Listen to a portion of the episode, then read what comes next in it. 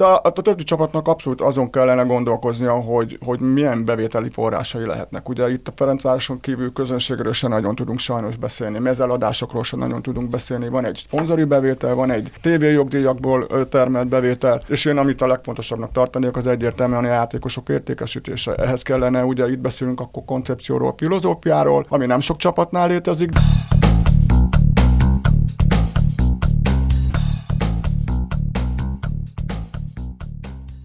Sziasztok! Ez itt a Zicser, a 24.hu focis podcastja.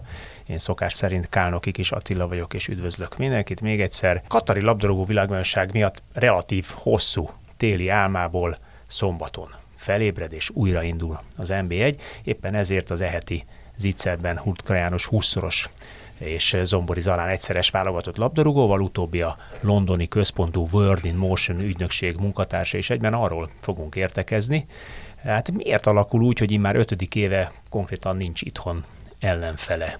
A Ferencvárosnak, annak a csapatnak, amíg féltávnál 11 ponttal vezeti az NB1-et. Egyáltalán megtörhető-e a következő évben a Fradi, vagy marad az NB1-ben az elképesztő dominancia? Ha, ha megtörhető, akkor meg hogyan?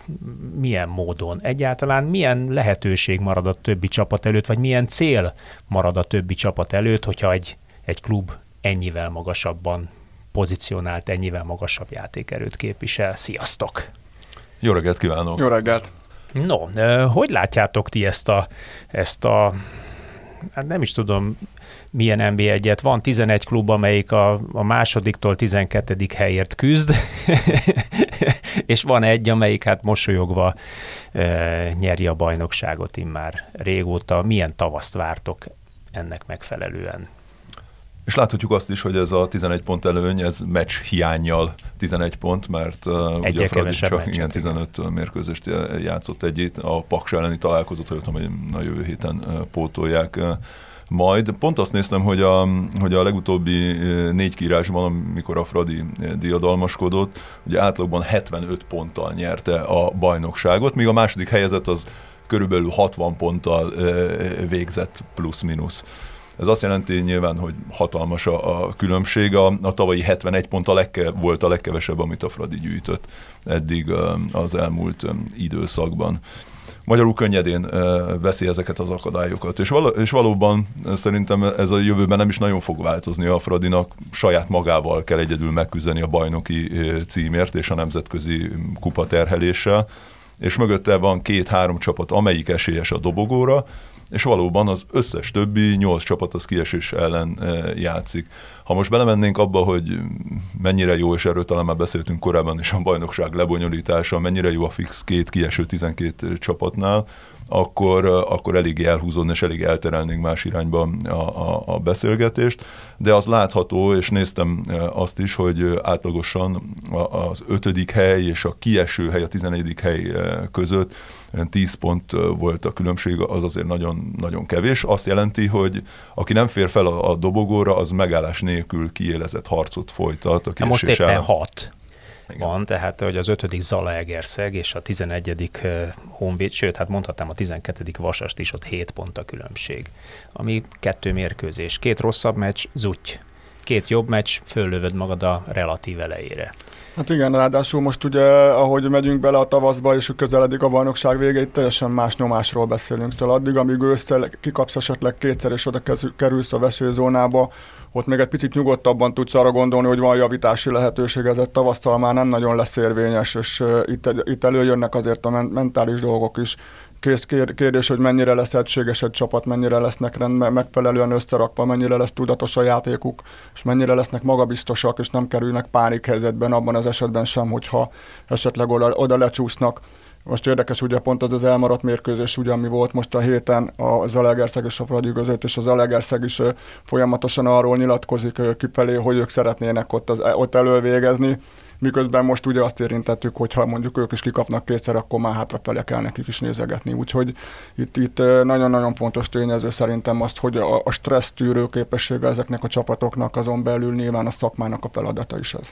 Különben mennyire érdekes, nem figyeltétek meg ti is az elmúlt időszakban, hogy nagyon sok csapat emiatt kénytelen feladni, feladni a saját koncepcióját, már amelyiknek van nyilvánvalóan. De hogy tavaly is, ha megnézzük az MTK-nak a versenyfutását, pont féltávnál az addig szerepeltetett rengeteg fiatal mellé elkezdtek 30 év fölötti játékosokat, külföldieket igazolni. Láthatjuk a mostani átigazolási időszakot is, hogy akik egy picit a veszélyzónában vannak, vagy a, az a két-három pont az nem pluszban, hanem mínuszban nyilvánul meg náluk, ők is ilyen eszeveszett igazolásokban kezdtek, és próbálnak erősíteni. Sajnálatos módon általában ugye mindig külföldiek által a, a következő szezonra, és hogy ez a, ez a kiélezett verseny, ez mindig egy picit így eltorzítja az egész magyar futballt. Egyszer az egyik csapat, máskor a, máskor a másik csapat kerül olyan helyzetbe, hogy számára kényelmetlen lépéseket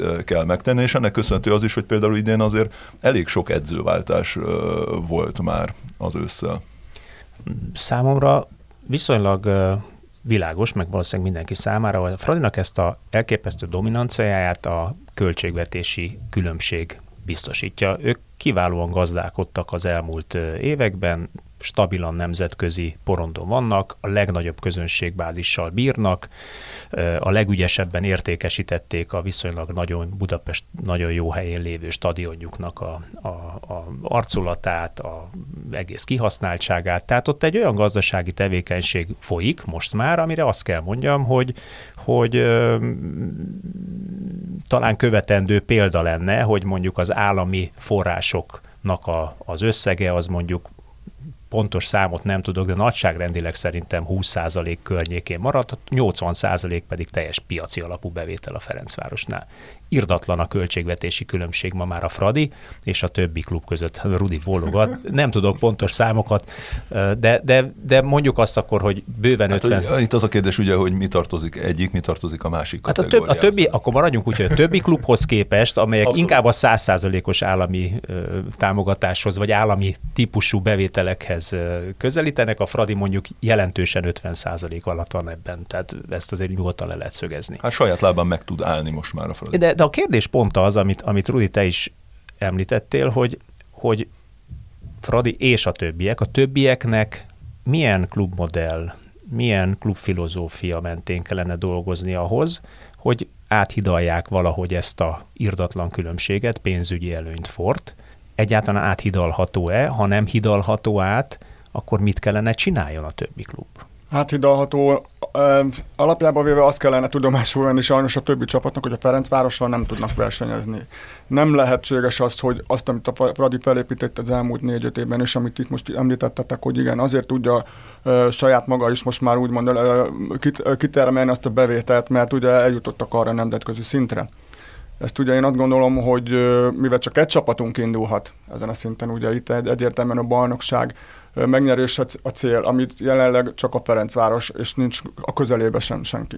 Itt a, a többi csapatnak abszolút azon kellene gondolkoznia, hogy, hogy milyen bevételi forrásai lehetnek. Ugye itt a Ferencvároson kívül közönségről sem nagyon tudunk sajnos beszélni, mezeladásokról sem nagyon tudunk beszélni. Van egy szponzori bevétel, van egy e, tévéjogdíjakból termelt bevétel, és én amit a legfontosabbnak tartanék, az egyértelműen a játékosok értékesítése. Ehhez kellene, ugye itt beszélünk akkor koncepcióról, filozófiáról, ami nem sok csapatnál létezik, de én látok azért pozitív jeleket, akár hogyha beszélünk a Paksról, aki ugyan tudjuk, hogy ugye nyilván csak magyar játékosokkal dolgozik, de termeltek most már bevételt játékos eladásból az elmúlt időszakban Szendreivel, ugye a Hánnal, ugye az Ádám Martin, úgyhogy a Kisbognát is ugye eladták Ciprusra, úgyhogy ott azért elindult ez a fajta folyamat, fiatalokat is építenek be, most az Alegerszegnél látok egy picit ilyen, ilyenfajta hozzáállást, hogy a Szerafimovot tudták tavaly értékesíteni Fehérvára, azt gondolom, hogy idén nyáron is várható olyan mozgás, ami majd generál nekik bevételt, úgyhogy valahogy erre kellene fókuszálni,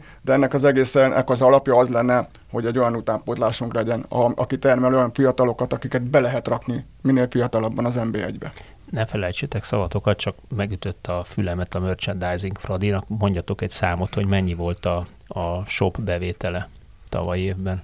Igen, több mint egy milliárd volt. Idén lépték át az egy milliárd volt. Azért az egy... Hát az már egy... Mondjatok kettő csapatot, aki képes lenne rá. Hát én, én azt mondanám, hogy az egész, az egész NB1 vagy a teljes magyar futballnak valószínűleg nem volt ennyi a, a, a shop bevétele, vagy a klub relikviák, mezek, sapkák, stb. az értékesítéséből befolyó poharak, befolyó bevétele. Tehát azért a, a, a Fradinak a, a dominanciáját, erejét szerintem, ha semmi más, akkor ez aztán végképp jelzi meg az, hogy tízezer néző fölött van általában most már folyamatosan évek óta a, a, az átlaga, a közönség átlaga, amit ö, szintén megközelíteni sem tudnak a többi klubok. És azt szerintem a körbenézünk Kelet-Európában is ez kiemelkedő. Szóval nem csak arról beszélgetünk, hogy Magyarországon emelkedik ki a Ferencváros ilyen szempontból, hanem szerintem az egész Ebben a közép, környező országokat, ha megnézzük, átlag szám, ez, ez brutális. Szóval én azt gondolom, hogy Magyarországon nem, nem nagyon találunk olyan csapatot, aki ezzel tudna versenyezni, és nem is biztos, hogy kellene, hanem hagyni kellene, hogy legyen egy olyan kirakat csapat, aki nemzetközi szinten is méltóan képviseli a magyar labdarúgást. Itt az a nagy kérdés, nem, hogy ez meddig mehet ellenfél nélkül, meddig lehet a minőséget emelni úgy, hogy tulajdonképpen egész évben a nemzetközi porondot kívülve nem vagy megmérettetve. És valószínűleg a Fradinak a közeljövőjét ezt fogja a leginkább meghatározni és, és befolyásolni. Különben, amit említettél, hogy, hogy a Fradi a büdzséjének köszönheti ezt a, ezt a különbséget, én inkább úgy fogalmaznék, hogy a tudatos építkezésének és munkájának. Mert ha megnézzük a, annak az azt, eredménye a pillanatnyi igen, igen, igen. Azt, hogy meg, meg, megnézzük, hogy ha most a keretek értékeit nézzük, hogy egy három-négy évvel ezelőtt ugyanonnan indultak, mint a, mint a Fehérvár. Mondhatjuk, hogy még nemzetközi szereplés. Igen. Hát ha megnézzük a kereseteket, igen, hogy mennyi pénzt fizettek az egyik helyen, a másik helyen mennyi pénzt tudtak játékosoknak fizetni, milyen büdzséből gazdálkodtak, akkor mondhatjuk azt is, hogy még hátrányból indultak, és ehhez mérten egy aránylag rövid idő alatt hatalmas távolságra kerültek a Fehérvártól és, a, és az egész NB1-től. És valószínűleg még egy gondolat azzal kapcsolatosan, amit említettetek, hogy hogy miért kíváncsiak ennyire, hogy lehet eljutni, mert minőséget produkálnak, és és magyar szinten mindenféleképpen minőséget jelent a, a Fradinak a játéka, de hogy Zalán is említette, most már azért ez bőven elmondható térségi szinten is, nem csak országhatárokon belül, és ez a, ez a minőség, ami akár szolgáltatásban a stadionban, akár a, a nézőknek nyújtott szolgáltatások terén, akár a pályáról jövő szolgáltatások terén, ez már olyan pluszt hoz a magyar emberek számára, akik alapjában különben szeretik a labdarúgás nyilván nagyon nagy számban, hogy ezért már érdemes egyet váltani, ezért már érdemes plusz pénzeket áldozni, és ezek az előrelépések, ez a folyamatos fejlődés az, amiről valószínűleg beszélni is fogunk, hogy a Fradi azért most már értékesít is nagy számban játékosokat, nem csak 30, nem tudom, néztem, hogy az elmúlt jó pár évben, 5 évben költött 33 milliót játékosokra, ami egy hatalmas különbség, hiszen a Fehérvár 11 milliónál tart körülbelül ugyanezen időszak alatt. Szóval ő, ők vissza is forgatják azt a rengeteg pénzt, amit keresnek, Meg és ez minőségben megnyilvánul mindenhol. De adnak is el játékost. Ugye a Fradi adta el a legnagyobb értékben a játékost az elmúlt öt évben. Hát, hát most Lajdonival már 20 millió fölött. Ugye? Igen, de ugye erről beszélünk, hogy ehhez kell először az eredmény, amit a Rudi említ, hogy az a lépcsőzetesség, hogy hol in, honnan indulsz és hova jutsz el, ez fel van építve szisztematikusan, és ha arról beszélünk, hogy ki az, aki utolérheti a Fradit, vagy oda esetleg mellé felnőhet, ez csak akkor lehetne, ha valaki tényleg rászán négy-öt évet így, hogy koncepcióval és, és nagyon-nagyon nehéz egyébként, mert tényleg a bajnoki cím által tudsz olyan tere- lehetőséget teremteni magadnak, hogy elérjél olyan csoportkörbe, ami olyan pénzügyi lehetőségeket ad neked, hogy legyen mit visszainvestálni, és onnantól kezdve jön az, hogy neked milyen a scout hálózatod, utána milyen játékosokat hozol ide, milyen edzővel dolgozol. Szóval nagyon-nagyon sok összetevője van ennek, de azt el kell ismerni, hogy a Fradi, amit felépített az elmúlt négy-öt évben, az, az példamutató. Különben a, a, amit akartam ezt hozzátenni, hogy nem tudom mennyire láttátok, néztétek Kubatov Gábornak az évértékelőjét, Ugye említette bennem, ami nekem leginkább megütötte a, fülemet a sok siker mellett, amit a különböző szakosztályok elértek, az, az volt, hogy a legnagyobb lépést, mivel hogy az Európa Ligában is a legkisebb költségvetéssel rendelkező csapat jelen pillanatban ugye a tavaszi kieséses szakaszban, ők azzal tudják megtenni, és azzal tudják elérni, amiben rengeteget fejlődtek az elmúlt időszakban, hogy, hogy azokon a területeken, amelyek megfizethetőek még, amelyekben utol lehet érni a nyugatot, vagy a jobb futball rendelkező nemzeteket, ott nagyon sokat fejlődtek, mint például ugye az adatok és statisztikák és a mérések terén, hogy most már ők is olyan technológiákat alkalmaznak, sőt, sok esetben még jobbakat is, mint a legnagyobb csapatok. Ezért rengeteg információval, pontos adattal, mindennel rendelkeznek. Ezeket ugye a többi szakosztály is most már átvette a vízilabda jégkoron mindenki, és kézilabda, és ott is van fejlődés. És és ez az alapja, amivel ki tudják egyenlíteni egy picit itt a büdzséből, meg a lehetőségekből adódó különbséget. És ha innen közelítjük meg az egész magyar labdarúgást, ezért legyünk köztünk ilyen támogatottság mellett, ez mindenkinek rendelkezésére áll. Mindenki meg tudná azt csinálni, hogy technológiát vásároljon, hogy dolgozzon az adatokkal, hogy megfelelő játékos megfigyelőket alkalmazzon, mert vannak ilyenek nyilván tudjuk jól a csapatoknál, de erről rengeteget beszéltünk már ezen a platformon. Meg hogy mennyire hogy, hallgat hogy rá a tulajdonos, mennyire hallgat igen, rá az egyző. Igen, ha megnézzük és beszélni fogunk az igazolásokról is, és ott feltesszük ezt a kérdést, hogy vajon ezeknek az igazolásoknál hány százalékánál alkalmaztak egyáltalán játékos megfigyelőt, hány százalékánál volt az, hogy Mióta évek óta megfigyelik igen, ezeket a Hozzáteszem egyébként azért a... Szóval biztos, hogy borzalmas az arány. Beszélünk arról, hogy valóban nagyon szépen építkezik a Fradi, de hogy ha most mérlegre tennénk azt, hogy mennyi pénzt költöttek olyan játékosokra, akik nem váltak be, akkor az még lehet, hogy még mindig a negatív oldalon lenne. De addig, amíg te eredményt produkálsz, megvan a siker, addig az, az árnyalva van. Nemzetközi szinten sincsen, hogy 10-ből 10 igazolás hát ez... beválik, szóval arányában ugye nagyjából azt mondom, hogy ha a fele sikeres, akkor már, már jól dolgoztak. De a Fradin az már jó arány, nem? Hogy hogy persze az voltak a... olyanok, akik nem úgy sikerültek, de hogy most már... Rudi, én úgy gondolom, hogy az arányt, az mindig az eredményt fogja megmutatni. Hogyha van eredmény, akkor teljesen mindegy, hogy mennyi pénzt kötöltél el feleslegesen vagy, vagy sem. Itt, itt az eredmény egyelőre jön a Pradinál, úgyhogy el tudunk menni amellett, hogy mondjuk egy loncsárért mennyi pénzt fizetett a Ferencvárosra, és, és kis túlzással azt lehet mondani, hogy az pénzkidobás volt, de, de másik tovább is adták, ha jól tudom, tehát ők pénzért adták el a loncsárt, ha minden igaz. Uh, nagyon érdekes, amit, amiről beszélgetünk. Tehát Rudi, hogyha össze kell foglalni, akkor jól értelmezem, hogy azt mondod, hogy a magyar futballban hatékonyabb és jobban megéri mondjuk öt komoly koponyát, elemzőt, játékos megfigyelőt megfizetni, mint egy idegen légiós, meg körülbelül abból a pénzből tudod ezeket a fiúkat megvenni. Én, én Fiatal, azt... lelkes, adatelemző srácokat. És na, hosszú táv, köz, már, már nem hogy hosszú táv, lehet, hogy közép, rövid középtávon nagyobb eredményt tudsz velük elérni? Én azt mondom, hogy jelen helyzetben, és nem csak a futballban, hanem globálisan a jelenleg gazdasági helyzetben, a legjobb befektetés az a tudásba való befektetés. Próbálkozhatunk így idehozni játékosokat, és amiről a Zalán beszél, hogy hogy a Fradinál ez még nagyon jó százalék talán, viszont a többi csapatnál azért elég rossz százalékban hoznak rossz döntéseket, mert nyilván nincsenek ezek előkészítve.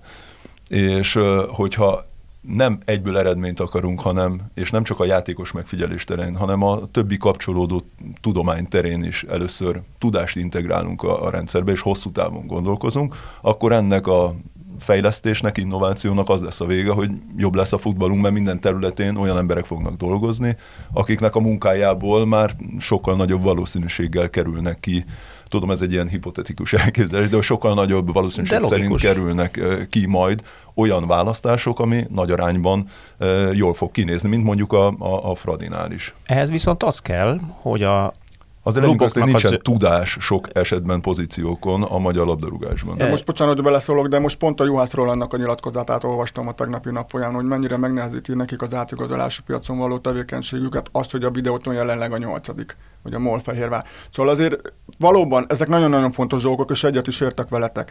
De addig, amíg nem, előtte valahol meg kell próbálnod eredményt eh, produkálnod ahhoz, hogy felhívd a figyelmet egy játékosnak, hogy csábító legyen ide jönni. Most azért egy Molvidinek nagyon nehéz dolga van, mert szeretne fölzárkózni, szeretne odaérni a dobogóra, szeretne a Fradi mögé felzárkózni, és hogy mondod ezt egy külföldi potenciális jó játékosnak, hogy most gyere ide hozzám, miközben nyolcadik vagy, és arról beszélünk, hogy lehet, hogy a bennmaradásért küzdesz, szóval picit összhangba kell ezt, egyensúlyba kell hozni ezt a kettőt, és ez nem fog tudni működni külön-külön. Lehet bármilyen jó scout rendszered, hogyha a szakma és a, és a, és a csapat nem úgy szerepel, akkor, akkor az, az nem lesz jó, nem lesz hatásos. Ezt a kettőt valahol muszáj, muszáj Annyi, Annyiban vitatkoznék ezzel, hogy, hogy jó játékosról beszélünk Nyugat-Európáról, miközben a példa azt mutatja, hogy Aisha Lajduni Romániából hozta el a Ferencvárosi jó szemmel kiszúrva, jó statisztikadatot. Arról, arról van egy kicsit több információm, és a, a, ahhoz, ahhoz nagyon-nagyon fontos tényező volt, hogy, hogy akkor az akkori edző a Rebrovnak a Dinamo Kiev csapattársa volt a román csapat klubigazgatója. Enélkül nem működött volna. Bármilyen scout rendszered van, bármennyire is nézett ki, hogyha Rebrov nem kap olyan bizalmi információt, a sportigazgatótól, aki korábbi csapatásra, akkor ez egy egész üzlet nem jött volna okay, létre. Van, lehet. van ilyen emberi, egész biztos, hogy van ilyen emberi és kapcsolati tőke része is. Viszont amire rá szeretnék kérdezni, ugye az az, hogy mondjuk a Ferencvárosnak viszonylag kristálytiszta most már évek óta, ezt Kubatov Gábor is többször lenyilatkozta minden évértékelő beszédben, kristálytiszta a klub filozófiája, a klub DNS-e. Nézzük már meg a következő 11 klubot, hogy, hogy azok hogyan gondolkodnak a futballról és akkor mindjárt bele is tudunk menni kicsit az átigazolásba. Tehát például a Vasasnak, mint 12. klubnak, és akkor kezdjük hátulról, Fradit már elsőt azt lényegében rongyá beszéltük, a Vasasnak van tetten érhető klubfilozófia azon túl, hogy a főszponzor OTP és Csányi Sándor azt mondta, hogy nem igazolhattok külföldi játékos, csak magyart? Látszik valami tendencia abban, hogy egy, egy kiemelt, tíz éve kiemelt akadémiával a háta mögött hogyan működik egy ilyen klub? Mi az üzenete? Értékesít játékost, vagy csak nyakra főre vásárol? Nagyjából, nagyjából a, igen, igen, a kérdésedben benne is volt a válasz. Nagyon nehéz azt így többet mondani. Hát Nézd, én úgy azért picit vasas érzelmi vagyok, úgyhogy nehezen mondok negatív dolgokat róluk, de, de tényes Jó, való, hogy... azért nehéz eldönteni, hogy, hogy milyen érzelmű de vagy. A, a, ne, mint, mint, mint utánpótlásban, a, a, a utánpótlásban eltöltött éveim alapján mondom azt, hogy, hogy, hogy közel áll hozzám a vasas. De tényes való, hogy az az irány, amiben elmozdultak most, az nem annyira azt képvisel, amit egyébként néha nyilatkoznak is kifelé, hogy próbálják majd az akadémiáról beépíteni a fiatalokat, ezzel szemben azt látjuk, hogy gyűjtik a, a, a pályafutásuk vége felé járó labdarúgó. Válogatottsága rendelkező. De mindezt, mindezt azon a címen tették egyébként, hogy olyan csapatot építenek, ami már az NB1-ben is masszívan megáll a helyét, ennek megfelelően az elmúlt három év gólkirályát, vagy fél év gólkirályát már oda is igazolták ugye az évek alatt, már az MB2-be, stb. Na most ehhez képest ugye például a legrosszabb XG mutatóval, 16,87-es XG mutatóval legkevesebb volt 13-at lőtték. Ez most 16 mérkőzésre érvényes, vagy 17-re, bocsánat, 16-ra, 16 mérkőzésre érvényes, tehát ez egy XG totál kumulált adat, ami hát nem mondható túl soknak. A második legrosszabb lövés bemutat, mutatóban. 9 lövés per 90 perc. Tehát valahogy nem igazán látszik, hogy ők ténylegesen úgy igazoltak, vagy bevált ez a fajta koncepció, bár én inkább, inkább csak neveket látok, mint koncepciót a Vasas mm, klubmodelljében, jelenlegi klubmodelljében. Szerintem azt egy kicsit kinyitnám az ollót ismételten a Vasasról, és úgy az NB1-ről beszélnék egy picit általában, hogy ami szerintem ugyancsak kell ahhoz, hogy esetleg nagyobb összegekért el lehessen adni játékosokat, vagy hogy még több csapat jöjjön ide megnézni bármilyen, akár magyar, akár külföldi labdarúgót. Az NB1-re szerintem általánosságban az jellemző még mindig, hogy a koncepciótlanságon túl, ami össze is függ, hogy nagyon defenzív. A magyar, magyar futball, mint a válogatott is egy picit arra épül, hogy hát mi azért nem vagyunk annyira jók, mi azért inkább roncsuk el a másiknak a játékát, mint kezdeményezünk, építkezünk. Lehet így játékost eladni? És ez az, amit mondok, ha ide jön valaki, és megnézi az NB1-et a mai napig, és a Ferencváros most vegyük ki megint ebből a, a körből, én nem vagyok benne biztos, Zalán azért most már jobban benne van ebbe több információval rendelkezik, hogy ugyanolyan eséllyel el tudnak indulni az itt játszó labdarúgók, mintha akár Szlovákiában, ami most már azért deklarált egy picit gyengébb bajnokság, vagy akár Lengyelországban megné- megnéznek egy, egy játékost. Az, hogy a átlagban az NBA1-nek a helyzet kialakítása 10 alatt van mérkőzésenként, az, az, az, egy, az egy borzalmas szám, szóval az egy olyan alacsony mutató, ami azt jelzi, hogy, hogy nincsen kreativitás, nincsenek támadások, csak a, a tulajdonképpen nincs, a veszélynek nincs az elkerülés. Nincs őszintesség a És játékban. a Vasasra ez aztán abszolút jellemző volt, azért akartam így kikanyarodni. Valóban a Vasas alakítja ki a legkevesebb helyzetet, neki van a legtöbb kaput által neki van a legkevesebb szöglete átlagban a, a mérkőzésen. Magyarul támadó játékról nagyon nehéz náluk beszélni. Kudarc kerülő az NB egy zöme? Ez, ez pontosan ez a, ez a helyes szó. És, és így hogy tudsz filozófiát, jövőképet adni fiataloknak? Hogy tudsz nekik azt mondani, hogy, hogy téged arra nevelünk, hogy aztán megmérettessél akár egy holland, egy francia labdarúgó, akik meg tele vannak önbizalommal, és őket győztesnek nevelik Magyarországon, arra nevelik, hogy, hogy hát inkább ne kapjál ki, és hogy kerüld el a, el a vereséget. Szóval, hogy egy szemléletbeli problémát is látok, és visszakanyarodva visszakanyarodva a, a vasasra, ott meg valóban semmilyen koncepciót azon túl, hogy nem lehet külföldi játékost igazolni, nehéz felfedezni. Ráadásul ugye történt egy edzőváltás is, amivel kapcsolatosan mondjuk én korábban is megnyilvánultam már, ami, ami számomra ugyancsak ezt mutatta, hogy, hogy, hogy nagyon nehéz felfedezni azt, hogy merre szeretne az angyalföldi csapat előrelépni, hiszen amikor te valóban egy akadémiára épülő nevelőegyesület vagy, aki magyar játékosoknak akar felületet teremteni, akkor az hogy fordulhat elő, hogy borzalmasan nagy kerettel, idősebb volt válogatott labdarúgókkal teletömöd ezt a kerületet, hogy tud előfordulni az, hogy az elmúlt öt évben nem értékesítettél játékost, ugyanakkor azért másodosztályjal teletűzdelt évek alatt is elköltöttél másfél millió eurót játékos vásárlásokra, rengeteg pénzt költöttél Fizetésre. fizetésekre és, és leigazolsz egy olyan edzőt, egy olyan edzőnek adsz lehetőséget, Kutor Attila után, aki, mm, aki azért jó edzőnek tartuk magyar szinten, de ő is azért elég defenzív, visszafogott alkat, hiszen ezzel tud eredményt elérni a csapatainál, de utána leigazolsz egy, egy olyan idős edzőt, aki, aki eljön Angyalföldre úgy, hogy nincsen neki tulajdonképpen egy másodedzője, egy pályaedzője, egy bármilyen tudományággal foglalkozó akárkie. És hogy tulajdonképpen nagy mértékben azok után, hogy a Vasas tíz mérkőzésen át nyeretlen volt, igazából mit kaptál tőle, mi változott? Most egy picit ilyen hullámzó, lehet utolsó hat fordulóra volt három győzelem, három vereség, de azért nekik az nagyon nehéz feladatuk lesz, ugye a Fradival találkoznak hétvégén, utána a Puskáshoz mennek, ami egyik mérkőzés sem igazából nekik áll.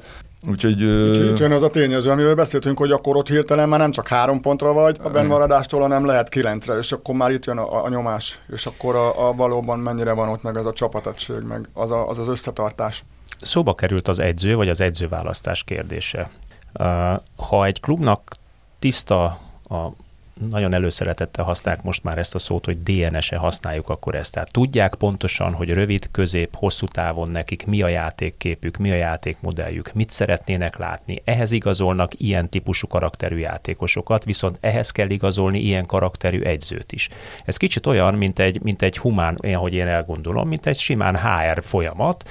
A nagy cégnél a HR osztály azt mondja, hogy keresnénk egy 30-35 év közötti olyan mérnököt, mérnököt, akinek ilyen szakmai tapasztalata van, de elsősorban mondjuk én vasúti mérnököt keresek, nem pedig mondjuk házépítő mérnököt, ezért a vasútmérnököknél, mert én olyan utakat meg egyébként szeretnék tervezni. Tehát ugye kiválasztás van, és nagyon pontosan meghatározzák azokat a karaktereket, akiket a pályán szeretnének látni, de leginkább azt, és ezt szeretném hangsúlyozni, aki ezeket a fiúkat irányítja és összefogja. Ehhez is egy olyan karakter kell, aki képes erre. Na nézzük meg a 11. honvédnál, hogy zajlott ez az elmúlt három-négy évben amióta Hemingway úr, aki egyébként hat darab saját nevelésű játékossal Márko Rossi segítségével bajnoki címre segítette, utoljára volt ilyen ugye a magyar futballban a Fradi előtt. 2017-ben volt ez, vagy 8-ban? Nem is emlékszem, hogy mikor nyert már. A tiz- igen? Szóval akkor nyert a, a Honvéd. Mi van a Honvéddel? Káosz. Szerintem inkább válságmenedzsment. Én, én ennek hívnám. A mostanit. A mostanit, persze. Hát az, elmúlt években is ugye küzdöttek rendesen a kiesés ellen, és mindig csak az utolsó fordulókban sikerült benn maradni. Ha most nagyon poénkodni és ironizálni szeretnénk, akkor azt mondhatnánk, hogy tavaly volt előre lépés, hiszen az előző évi 37 pont után 38-at sikerült már gyűjteni, és az utolsó fordulóban ezzel, ezzel benn maradni. Viszont ez a hatalmas edző és vezetői pozíciókban is vándorlás, ez azért soha nem azt mutatta, hogy nagyon nagy rend lenne.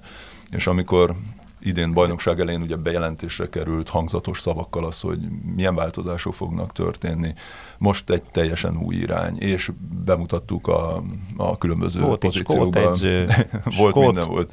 Sportigazgató, magyar sportigazgató. Hát igen, csak a bemutatásban ugye került egy-két apró hiányosság, most nem emlékszem már pontosan, de, de egy-két szakvezetővel kapcsolatosan, szakmai múltjával kapcsolatosan elfelejtették leírni, hogy nem ilyen válogatottnál volt, hanem női válogatottnál volt, és nem ott volt, hanem amott volt. Szóval volt egy-két elcsúszó információ, és az ember aggódva figyelte a Honvédot is, hogy Persze nagyon szeretné mindenki, hogy sikeres legyen, és bármelyik csapat Magyarországon előre lépjen, de amikor így már, már az a legelején így egy picit elcsúsznak a dolgok, akkor, akkor nyilván aggódik mindenki.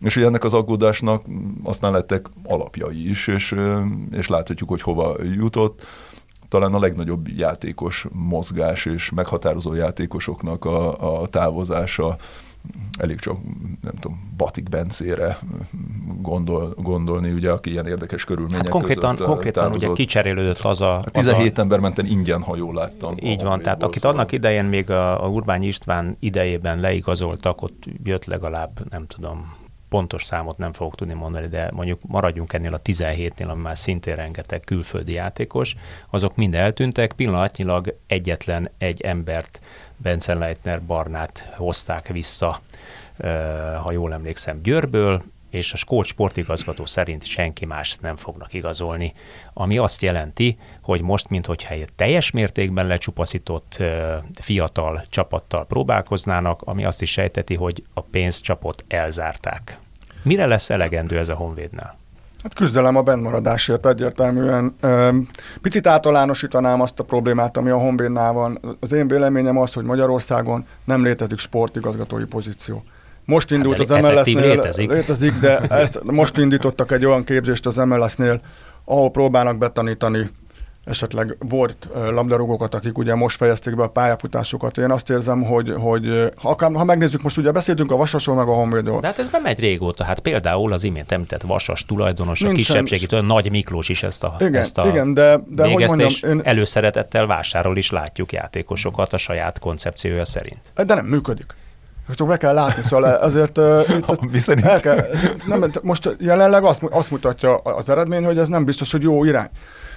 Én, én nagyon-nagyon becsülöm azt benne, hogy ő, ő próbálja működtetni a vasast, de, de nem szabadna neki ennyire nagyon belefolyni a minden területre. Szóval egy picit tudomásuk kell meg kell nézni, hogy, hogy most arról beszéltünk egy rengeteget, hogy hogy működik a Fradi, hogy épült fel a Fradi. Van egy tulajdonos, aki imádja a futballt, aki imádja a klubot, de nem akar belefolyni olyan szakmai döntésekbe. Ezt rábíz egy olyan emberre, aki komoly nemzetközi tapasztalattal rendelkezik, elvégezte megfelelő iskolákat, nem csak Magyarországon, hanem nemzetközi szinten is. Ilyenekből kellene több, és ezeknek, a, ezeknek az embereknek lehetőséget adni, és akkor lehetne beszélni koncepcióról, akkor lehetne egyeztetni, hogy mit akarunk, és akkor rábízni erre az emberre. De az, hogy egy tulajdonos akarjon ebbe belefolyni, ezt nem tartom szerencsésnek.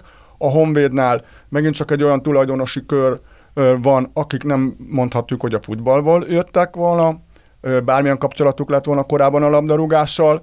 Ők neveztek ki olyan vezetőket, akik szintén nem tudok róla, hogy korábban óriási nagy tapasztalattal rendelkeztek volna a sportvezetői területen. Úgyhogy én egy picit ebbe is látom a hibát, hogy hogy olyan emberek kapnak pozíciókat, akiknek nincs meg a megfelelő tapasztalatuk, és ebből is fakad az, hogy, hogy nagyon rossz irányba mennek a dolgok. Nyilván a Honvédnál hallottunk pénzügyi problémákról is, ugye ez is okozza azt, hogy nem nagyon tudnak most igazolni télen. Én azt gondolom, hogyha lenne De pénzük... annak köszönhető nem, hogy annyi játékost állandóan cirkuláltatnak. Hát hogy először, rá, ez, ez, először, annak, először rálocsolták az olajat a tűzre, Igen. hatalmas lánggal elkezdett égni, elfogyott az olaj, és most kicsit varázslik. Igen, csak amikor cseréled az edzőt, vagy cseréled a sportigazgatót, vagy cserélsz a vezetőségbe, akkor mindig az van, hogy hát nekem ezek nem jók, én majd megyek az én fej, saját fejem után, és akkor hozok újakat. Na de és nem ez, az lenne, ez akkor még egyszer, még egyszer kérdezem, tehát nem az lenne a normális, hogy aki mondjuk jön egy klubtulajdonos, akkor azt mondja, hogy itt van egy négy oldalas papír, mi ezek szeretnénk lenni, én ehhez szeretnék sportigazgatót választani, a sportigazgatónak megkötöm a kezét, hogy milyen egyzőt választhat ugyanehhez a történet. Ez egy munkafolyamat, kérem szépen. De Tehát, ez is fölülről hogy képzeljétek, fel. képzeljétek el mondjuk az OTP, Csányi Sándor azt mondja, hogy ő szeretne egy, egy bankfiókot vezetni. Te oda vezetsz egy, oda, oda viszel majd egy, egy mondjuk egy, egy, egy közért igazgatót? Igen, de a Vasas lenyilatkozta, hogy hát aki eddig a közért... beépíteni, és mégsem látom a fiatalokat, hogy bele lennének építve. Hát de akkor valami akkor... baj van, akkor valószínűleg közért igazgató ül a, a, a, a futballklub élén. Tehát ugye ez egy, ez egy másik történet. De miért akkor, mondjuk tehát... azt akkor, hogy ez a cél, és, és nem látom ezt a célt? És ezzel szemben viszont akkor hibáztatom a játékosokat is, mert közben azt látom folyamatosan akkor a Vasasnál, hogy a fiatal játékos meghosszabbította a szerződést, új szerződést kötött, profi szerződést kötött. Látja a fiatal a jövőjét a Vasasnál, mikor azt látja, hogy 30 felülieket igazolnak folyamatosan? Meg mondjuk, amit említettél, hogy igazoltak egy gólkirályt, ráigazoltak a másik gólkirályt, a harmadik. Nem érzem ebbe a szakmaiságot sem, hogy ha már van egy, akkor miért kell oda még a harmadik, meg a negyedik. Most egy belső védőt igazoltak télen. Szóval egy picikét, picikét ehhez, alaposabban kellene, egy kicsikét alaposabban kellene ennek, ennek utána járni, és, és, és tisztában tényleg, amit te is említettél, filozófia mentén menni, de de ez nem azért van szerintetek, mert hogy mert itt nagy cégeket, meg cégneveket említettél ott. Hát csak példaként említettem. De, tehát... de, de, de, abszolút jó példa, de, de hogy ezek a, a cégek azért fölülről vannak felépítve, és nem a kirakatot rendezgetik, hogy a futballban mindig az van, nem, hogy legyen egy, egy jó csapat, a csapat legyen rendben, és akkor utána majd elkezdünk a közö, kö, következő pozíciókra az edzőre, majd találunk hozzájuk egy jó edzőt, majd akkor kinevezünk egy sportigazgatót. Tehát a futball van fölülről igen. felépítve. Nem, nem, hát épp, ja, igen, igen. Épp, épp ezt mondom, hogy, hogy mindenki meg akar felelni, mert hogy kifele jó csapatot kell építeni, és a többi pozícióra meg, meg nem fektetnek annyi energiát, pedig ezt jól tudjuk, hogy amiről te is beszéltél, hogy legyen egy megfelelő edződ, legyen sportigazgatód, az ugyanolyan kiválasztás, ugyanolyan játékos megfigyelés kérdése külföldön, és hogy évekig követnek egy edzőt, nézik a viselkedését pályán, pályán kívül, hogy kommunikál, és és ennek köszönhetően, a teljesítményének köszönhetően választják majd ki az adott pozícióra. De Magyarországon ez abszolút nem így működik, és visszakanyarodva egy másodperc elég akár a, a vasashoz is, hogy jön amikor ki elküldesz egy edzőt egy adott napon, akkor hogy jön azon a napon már egy kondás elemér, mint választási lehetőség. Az rendben hogy szabad, meg munkát kell, és ez nem az elemér ellenféleértés ne, ne essék, de a vasas, ahogy Zalán is említi, kommunikációlag egy innovatív, fiatal magyar játékosokkal elérni, eredményt elérni akaró ö, egylet. Hogy jön egy innovatív csapathoz egy kevésbé innovatív ember. Ez azt jelenti, hogy nem volt semmilyen megfigyelés, csak felkeltünk reggel, aztán nézzük meg a ABC-be, hogy ki az, aki legelőször szabad. szabad. Igen. Hogy néz ki ez a tizedik Újpestnél? Ugye az eddigi, eddigi kluboknál kevés gólt láttunk kevés helyzettel, viszont az Újpest pont az a klub, ahol egyébként nincsen sok gól, de a legrosszabbul a, a jönnek ki az XG kimutatásban, mert mínusz 5,78 a mérlegük, tehát magasabb, ahogy van, alacsonyabb a XG-jük, mint a hány gólt lőttek, ugye? Vagy alulrúgják, al, alulrúgják magukat. Tehát ami azt sejteti, bocsánat, kicsit belezavarodtam, azt sejteti, hogy, hogy bennük azért, mintha több lenne, mert ahogy én látom egyébként, egy olyan 13 játékossal ők megvannak fixen az első csapatban, ott inkább a mögöttes rész hiányzik, illetve hát hasonlóképpen a koncepcióra lennék kíváncsi, szerintetek mi az Újpestnél a koncepció? Hú. Hát nincs koncepció. Vagy DNS, klub DNS. Túlélés van, évek óta tudjuk, hogy a belga arra vár, hogy valaki jöjjön és letegyen annyi pénzt, hogy eladhassa végre a klubot. Ez eddig nem történt meg.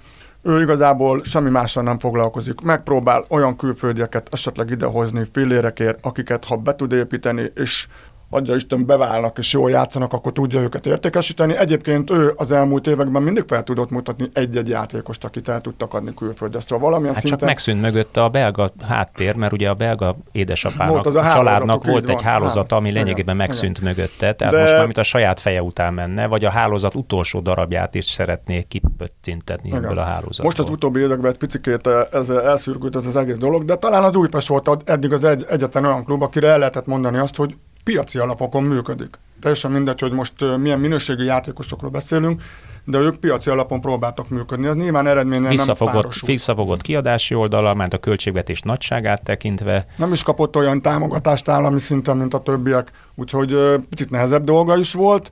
Megtehette volna ő, hogy beletesz annyi pénzt, hogy versenyezzen akár egy Ferencvárossal is, nem látta értelmét, ő próbálta tartani ezt a szintet. Én most mindig azt érzem minden évben az Újpestnél, ő csak mindig csak annyit csöpögtet bele a büdzsébe, amennyi elég ahhoz, hogy benn maradjon. És ezzel ugye fenntartva azt a lehetőséget, hogy még azért értékes maradjon az Újpest eladás kapcsolat, kapcsán. Egyébként most is ők viszonylag tudatosan igazoltak, mert ugye erre a, erre a hát gól, gól képtelenségre, vagy alul rúgták magukat képtelenségre, igazolták ezt az Ognyen Mudrinskit, akitől azt várják, hogy centerként talán megoldja azt a problémát, amit ugye többnyire egyébként minden magyar klub keres, hogy találjon egy olyan támadót, aki képes gólokat is rugni, és mögé fölépíteni egy csapatot.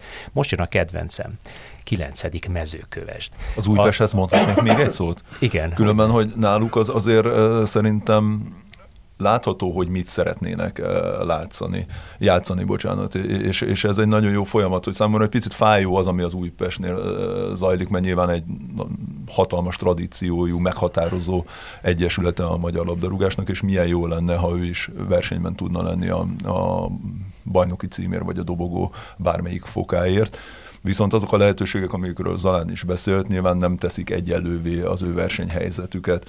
Hogy azt néztem, hogy az elmúlt öt évben ők 200 ezer euró környékén tudtak játékosra fordítani. Most azt hogy lehet összehasonlítani a Fradi 30 millió fölötti költésével. Nyilván ennek megvan a, a miértje, megvan a háttere, de az, hogy emellett is a Fradi mellett és van olyan mutató, például a kísérletek számában átlagosan a Fradi előtt vannak, szóval a támadó mutatóik zseniálisak. Csak éppen gól, gól nem Tényleg, érkezik. de ami említettés, igen, a, a helyzet kihasználásban az, hogy vannak problémáik, és azt ne felejtsük hogy a legtöbb gólt is kapták a, az NB1-be, szóval és nem csak támadásban, is egy belső hanem, védőt. Igen, hogy Tehát ők, védőt ők, ők legalább tudatosan, kettő tudatosan, igazolás és tudatosan, tudatosan Hogy mennyire segít egy ilyen játékos, nyilván itt is edzői kapcsolatról beszélhetünk, hogyha jól tudom Mudrinski esetében, de azért az elmúlt években azt néztem 13 csapatnál volt ugye a pályafutása alatt, beszélünk egy 31 éves szerb játékosról, aki tájföldre igazolt el valamiért a, a, hát, az szerintetek miért? időszakban, ahol három gólt sikerült 16 mérkőzésen rúgnia. Szóval ez, ezek a mutatói azért nem feltétlenül azt sejtetik, hogy lehet jó, de korábban viszont kifejezetten a Maribornál például kifejezetten eredményes volt, szóval még akár jól is elsülhet, csak mint minden igazolással nekem az a bajom, hogy, hogy ez továbbra is egy ilyen lútri, hogy vagy bejön, vagy szóval, hogy a tudatosság az hogy nincs eléggé körül, körüljárva, benne. sokkal inkább a baráti kapcsolatokon, meg a, éppen kiesett be most ezen a nyáron, a, vagy hát télen az ablakon. Megint csak van személyes kötődés a magashoz, úgyhogy um, látva a mostani csatárokat, nagyon mellé nem tudnak nyúlni, azt gondolom. úgyhogy egy, egy olyan játékos fog idejönni, aki azért csak volt gól király itt, itt, itt, itt a szomszédországban, úgyhogy az eddigi információim alapján ezért biztató a mozgása. Nyilván egy Budó Zivzivádzét, aki megmentette tavaly az Újpestet kis túlzással egyedül, őt nehéz lesz azért úgymond pótolni, vagy találni egy ilyen kaliberű játékos, de most... Talán. de táló talán. Hát igen, Sikerül. azért mondom, hogy, hogy, hogy amiről az előbb beszéltünk, hogy egyébként az Újpest egy látványos focit játszik, vannak helyzetei, de nem volt megfelelő ember a befejezésekre, vagy azzal, hogy olyan játékos, akit ugye be tudtál építeni a támadó játékodban. Most én azt gondolom, hogy ő benne megvan ez a potenciál, aztán ugye látunk már olyat, hogy ö, jöttek ide ilyen nagy, nagy nevek Magyarországra, és nem sikerült nekik ö, teljesíteni, fordított esetben valaki, akitől nem vártad, annak meg ugye bevált, úgyhogy nagyon sok összetevője van, hogy ő neki ez hogy fog elsülni. Csak de, a rizikófaktor, nem?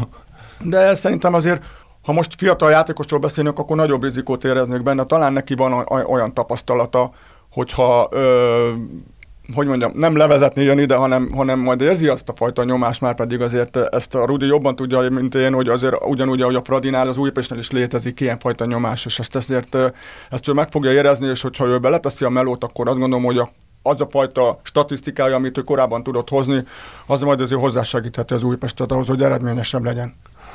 Különben itt van áthallás a, a, ugye a másik igazolás Tim Hollal kapcsolatosan mert szerintem a téli átigazolási piacot nagyon jól példázza az ő átigazolása is, hiszen a ciprusi másodosztályban játszott legutoljára, és neki sem volt csapata az elmúlt fél évben.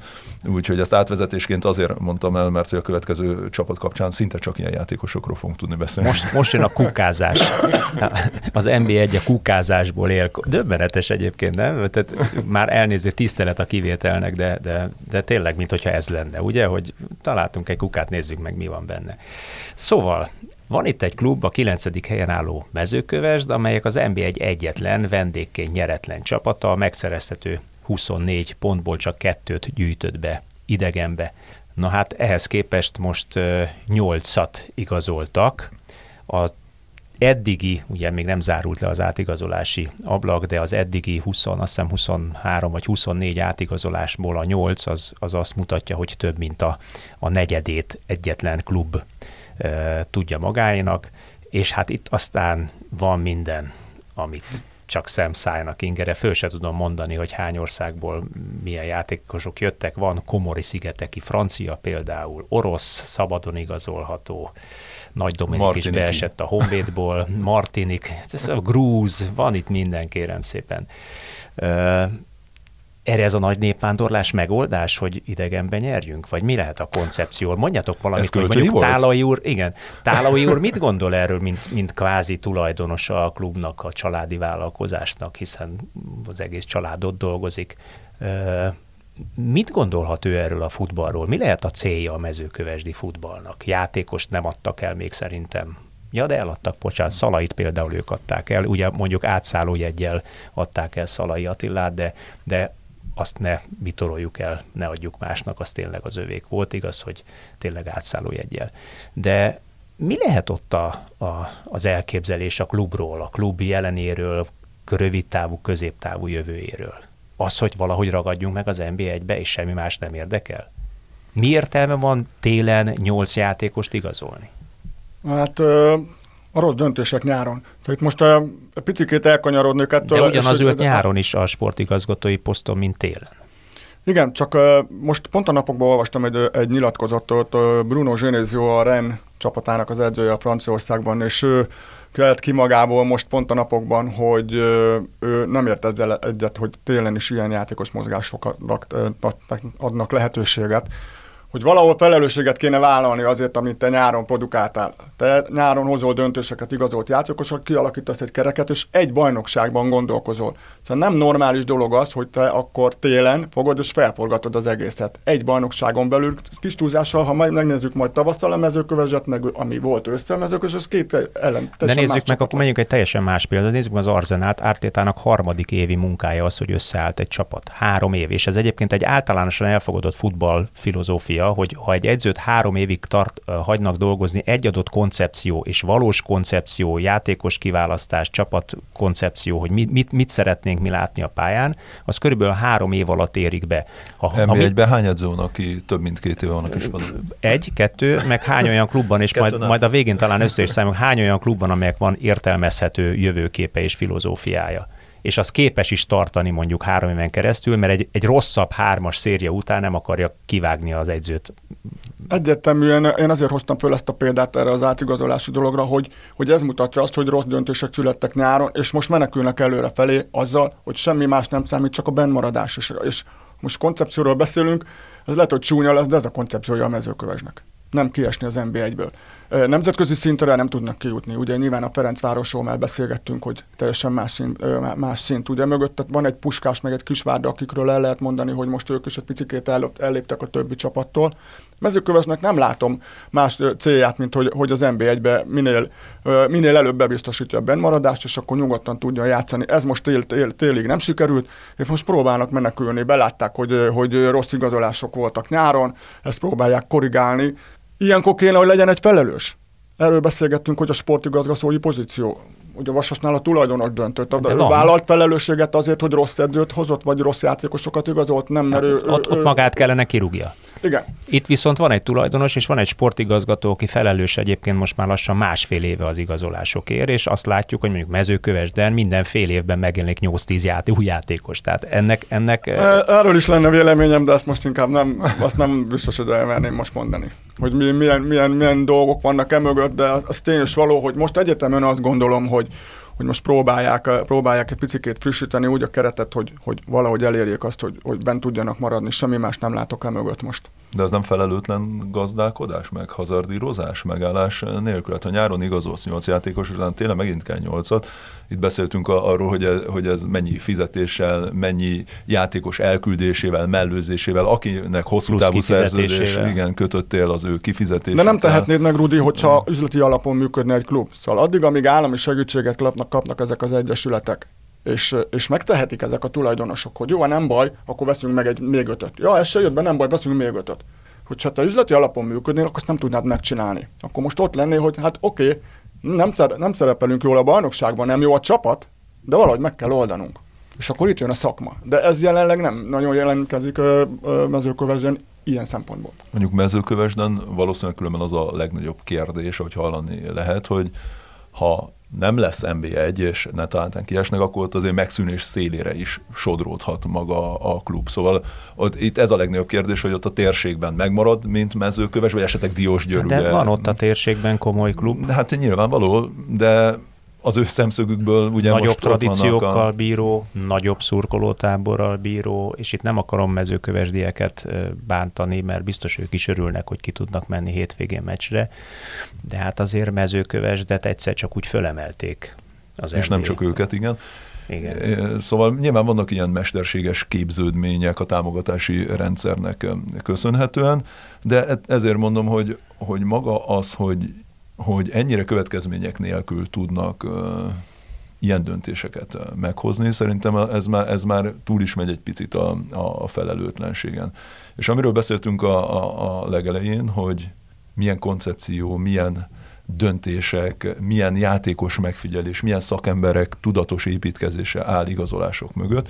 Hát ha egyetlen egy olyan igazolást mutattak nekem ebből, amit mondja az, hogy jó rendben van, kapaszkodnak és benne kell maradni, és és valamit kell csinálni. Hogyha ez valóban úgy történne, hogy oké, okay, én megfigyeltem, kinézem, tudom, hogy melyik posztra miért kit igazolok, akkor rendben van. De amikor csak olyan játékosokat igazolsz, akik közül csak ez a Grúz fiú, ez a Berjásvili az, aki a legtöbb mérkőzést eh, játszott az elmúlt eh, fél évben. Ugye mindenki ingyen igazolat, hogy senkinek nem kellett, és így kötöttek ki a külföldiek tulajdonképpen mezőkövesden. Ez a Grúz játszott egyetlen egy mérkőzést a, a kupában középső védőként, ez az össz gyakorlata akkor azt mondod, hogy...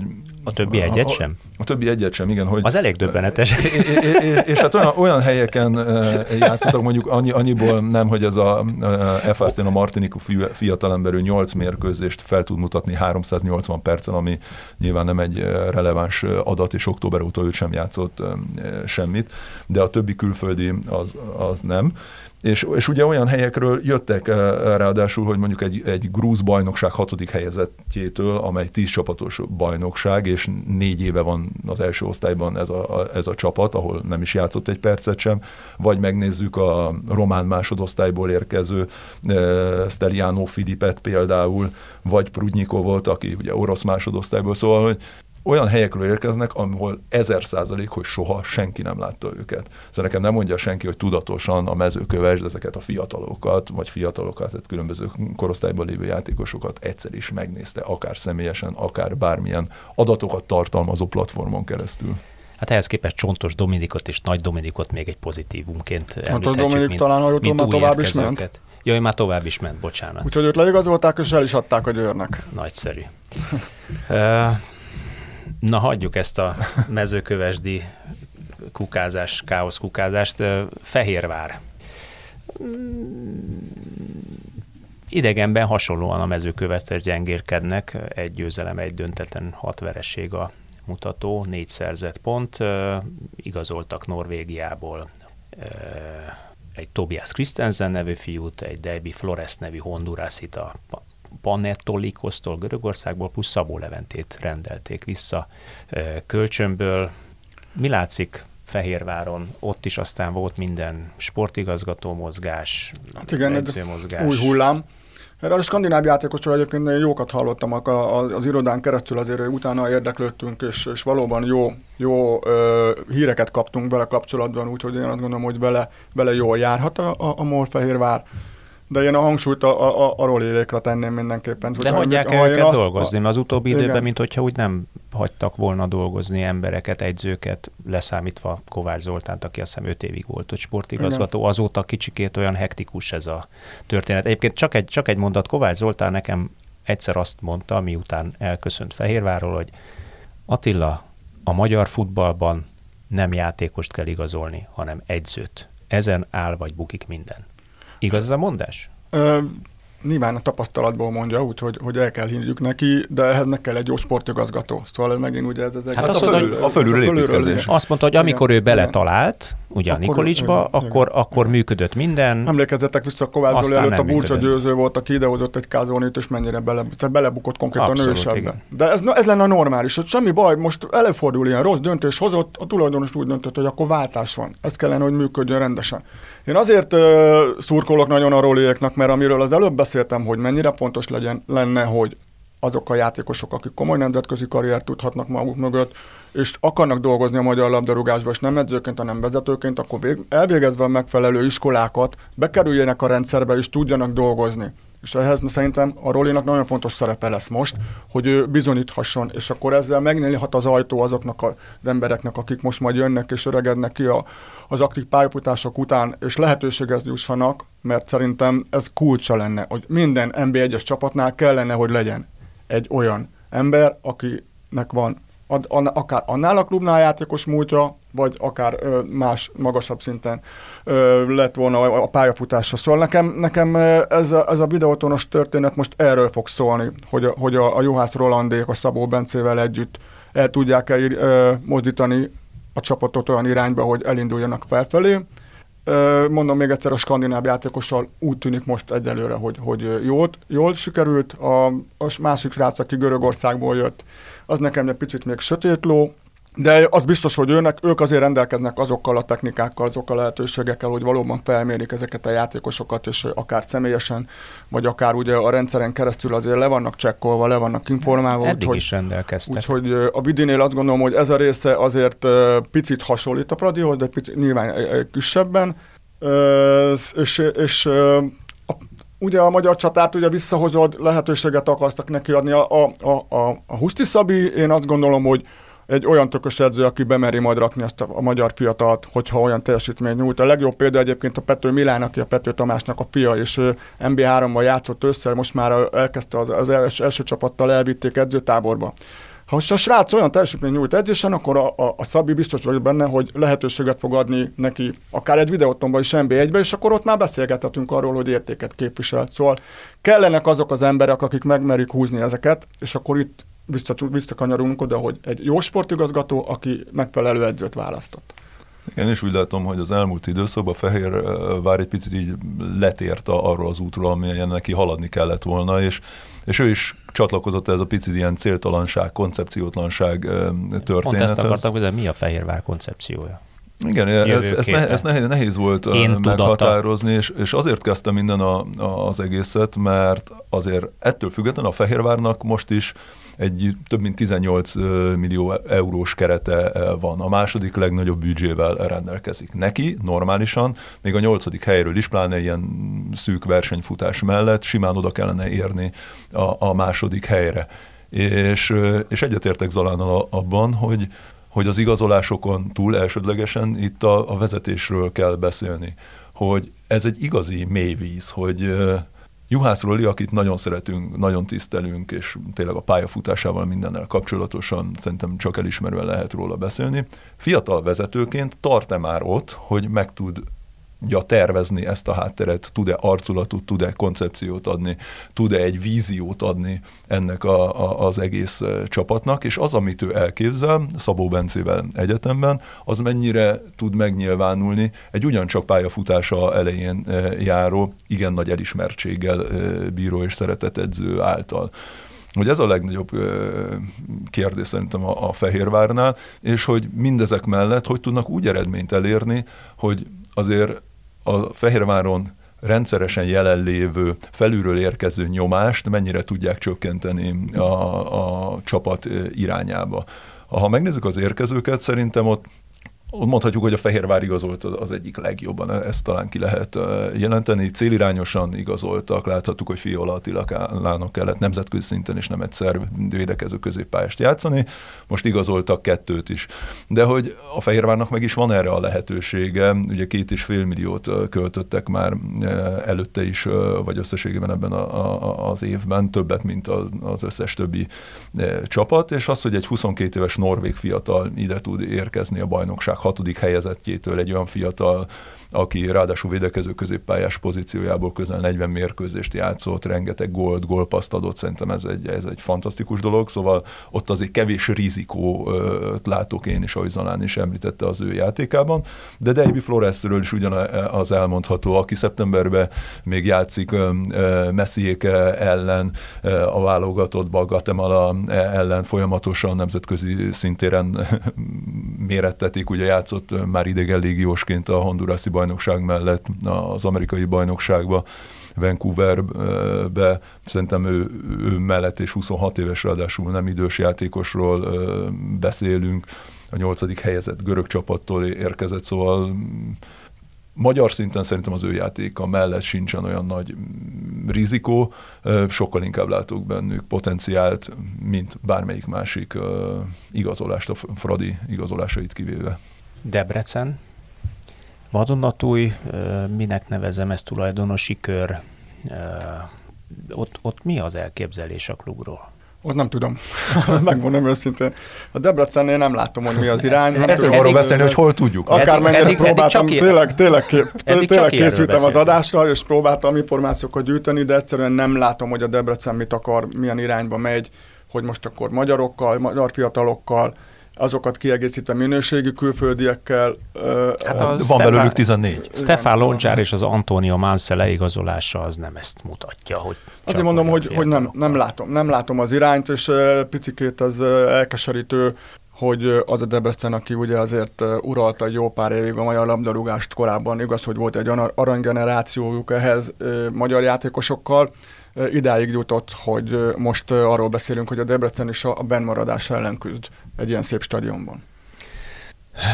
Nézzük meg ezt a paksot, amiről a beszélgetésünk elején azt mondtátok, hogy tulajdonképpen az egyetlen olyan klub, ahol valós elképzelés van, és Zalán még dicsérted is őket, hogy most már odáig is értek, hogy három vagy négy játékost értékesítettek is, tehát van saját bevétel, stb. Azért viszont egy elképesztően túllőtt xg mutatnak 16 forduló után, 19,89-es XG. Na most már szakmáról beszélünk. Lőttek 27 volt, igen, csak kicsit keverem igen, itt igen. A, a kártyákat. Tartható-e ez a, a 8 gólnyi differencia pluszban, hogy sokkal több gólt lőttek, mint ahány minőségi helyzetük volt, azzal, hogy mondjuk azért túl sok játékos nem igazoltak, érkezett Haris Attila Soroksáról és Kribek Alen Puskás Akadémiából, illetve Balázs Józsefet kapták kölcsönbe az MTK-tól. Zárójelben csak egy kérdés tőlem az XG, ez mániám nekem, hogy az XG-jel kapcsolatban számolja azt is az XG, amikor egy rossz lövés megpattan és gól lesz belőle. Nyilván annak, annak a helyzetnek az, is ad, ad egy, annak, annak azt a helyzetnek is, hogy egy hogy 30-ról valaki mint menne a lelátóra a labda, de beleér a védő, és a két lábak között a kapusnak bemegy, akkor... De ezek, szóval ezek statisztika, ne... statisztika, azok, nagyon egyszerű példát mondok, a 11-est ugye, büntetőt 0,69 vagy 7-es XG-re mondja, mert egyébként 100-ból 69-70 11-es lőnek be. Ilyen egyszerű matematikai Akkor nagyon kevés. XG, de kap a, kap a rossz lövős is. Hát meg össze kell hasonlítani legtöbbször ugye az XG on target, ami eleve igen, a kapura, kapura megy, és akkor igen. kapsz egy ez, ez lehet, lehet, lehet tovább bontani, mert most már az XG-ből is van vagy négy Mindegy, csak így zárójelbe szerettem volna. A, a visszatérve az igazolásokra, én az, az inkább azt mutatja nekem, hogy most jelenleg a pas készen van. Nem nagyon volt szükségük nekik olyan játékosra, akit azonnal a kezdőcsapatba kellene berakni. Itt én úgy gondolom, hogy talán Skrivek alá lehet az a játékos, aki ha visszatér ahhoz a formájához, amit láttunk tőle az Alegerszegen, akkor lehet akár erősítése is a Paksnak. Egyébként a Paksnak van egy alapcsapata, ennek köszönheti azt, hogy stabilan ott tud lenni az NB1-be folyamatosan, és ennek köszönheti azt is, hogy ezek tapasztalati játékosok mellett van lehetősége beépíteni egy-egy fiatalt, és szerintem itt is a kulcs, hogy nem lehet berakni hatot egyszerre. Nagyon, nagyon fontos az arányoknak, a meg, hogy, hogy ezt meg kell tartani, ezt az egyensúlyt.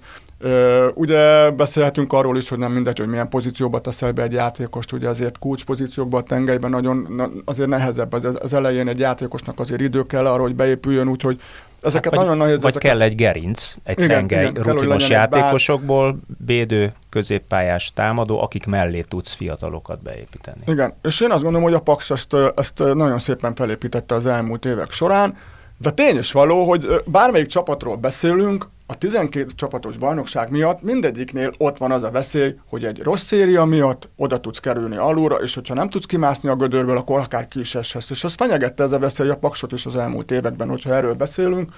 Ö, úgyhogy ö, nem lehet ezt az eredménnyel összeegyeztetni azt, hogy te neked van egy koncepciód, de tény is való, hogy a Pakstot dicséret illeti azért, hogy amellett, hogy csak magyarokat alkalmaz mellette, én most azt látom, hogy olyan játékosokat próbálnak berakni, akikben van értékesítési lehetőség is. Hát meg átalakuláson esnek át azért a Bognár Gyuri hagyatékát áttransformálni egy szervezettebb csapattá, amivel próbálkozik tulajdonképpen Voltner Robert, azért nem egy egyszerű feladat, és szerintem ennek köszönhetően pozíciós játékot játszott. Igen, és ennek, ennek köszönhető szerintem ez a, ez a hullámzása is a Paksnak, hogy az első négy forduló jó kezdték, nem kaptak ki, megint nagy remények, aztán jött pár vereség. Most, ahogy néztem itt a legutóbbi hét fordulóban, csak kettőt nyertek meg, és hogy ez a hullámzás valószínűleg jellemző lesz rájuk, de ők itt, mint ilyen stabil középcsapat, szerintem bőven meg tudnak maradni és, és én mindig örülök, amikor, amikor tényleg ilyen új nevek, mármint a, csak az NBA egyet követők számára új nevek, hiszen Haris Attila is azért Soroksáron végigjátszotta stabilan, magabiztosan az NBA 2-es szezon jelennek meg, vagy éppen Allennek a Sribek Allennek a, a feltűnése, ami egyrésztről furcsa is számomra, hogy egy puskás akadémiánál, ahol nyilván picit magasabb a, a léz, de hogy mégis egy akadémia és egy ilyen tehetséget így engednek kicsúszni a, a kezükből egy, egy, egy picit de hogy ő is kap egy második lehetőséget, és tud bizonyítani. Ráadásul azért ez a tengely... Meg való, ő dolgozott a Baltnár Robival, bocsánat, az Egerszegen, szóval itt arról beszélünk, hogy az Igen, edző valószínűleg nyilván ismeri a játékost, és oda, benne, oda végleg hogy... ment, ugye? Végleg ment, oda nem Így van, ráadásul a teljes átigazolás. De hogy az mennyire dicsérendő, hogy ugye ismételten a Paks De jó, kerül, kikerül játékos a vezeti szerintem. a góllövő listát. Igen. Uh, megint visszautalnék az elejére, Rudi azt mondtad, hogy abszolút passzív, kudarc kerülő csapatok jellemzik a, kivéve. az NB1-et, kivéve az ötödik Zalaegerszeget, amely például a PPDA mutatóban, ami a nyomásgyakorlást, a letámadást, a nyomásgyakorlást jelenti, az ETE csak a Puskás Akadémia és a Ferencváros előzi meg, a védekező párharcok megnyerését tekintve 63 ban pedig senki. Tehát a legtöbb védekezési párharcot az Zalaegerszeg bisz, ö, mutatja föl. Nagy részt annak köszönhetően a csapat többnyire letámad, elő van, magasra tolja a védekezést, a védők lényegében szinte egy az egyben védekeznek. Na mi ez, hogyha nem az, amit kellene játszon a csapatok többsége, hogy egyrészt olyan élvezetes meccseket lássunk, mint a Fradi Zalaegerszeg, vagy Zalaegerszeg Fradi volt kedden, az elmaradt őszi pótlása, ami egy kifejezetten lüktető jó iramú mérkőzés volt, szerintem ezt megállapíthatjuk, ahova ki lehet vinni játékos megfigyelőket, akár külföldit is, ahol olyan típusú játékot látsz a pályán, mint amit Nyugat-Európában, ahol ahol mondjuk valóban vannak párharcok, ahol valóban vannak, van iram, ahol vannak megfelelő a sprintszám, megfelelő a, a magas szintű sprintszám. Az Alagerszegnek egyébként is, ahogy látom, viszonylag rendben kezd lenni az a fajta filozófia, hogy sok fiatal játékost épít be, és ez most találtak egy olyan edzőt, aki ezt elég magas szinten is csinálja. Ricardo Moni személyében. Mit láttok az Alegerszektől, amikor meg ugyanúgy benne van az a veszély, hogy hat pontra van a kieső helytől?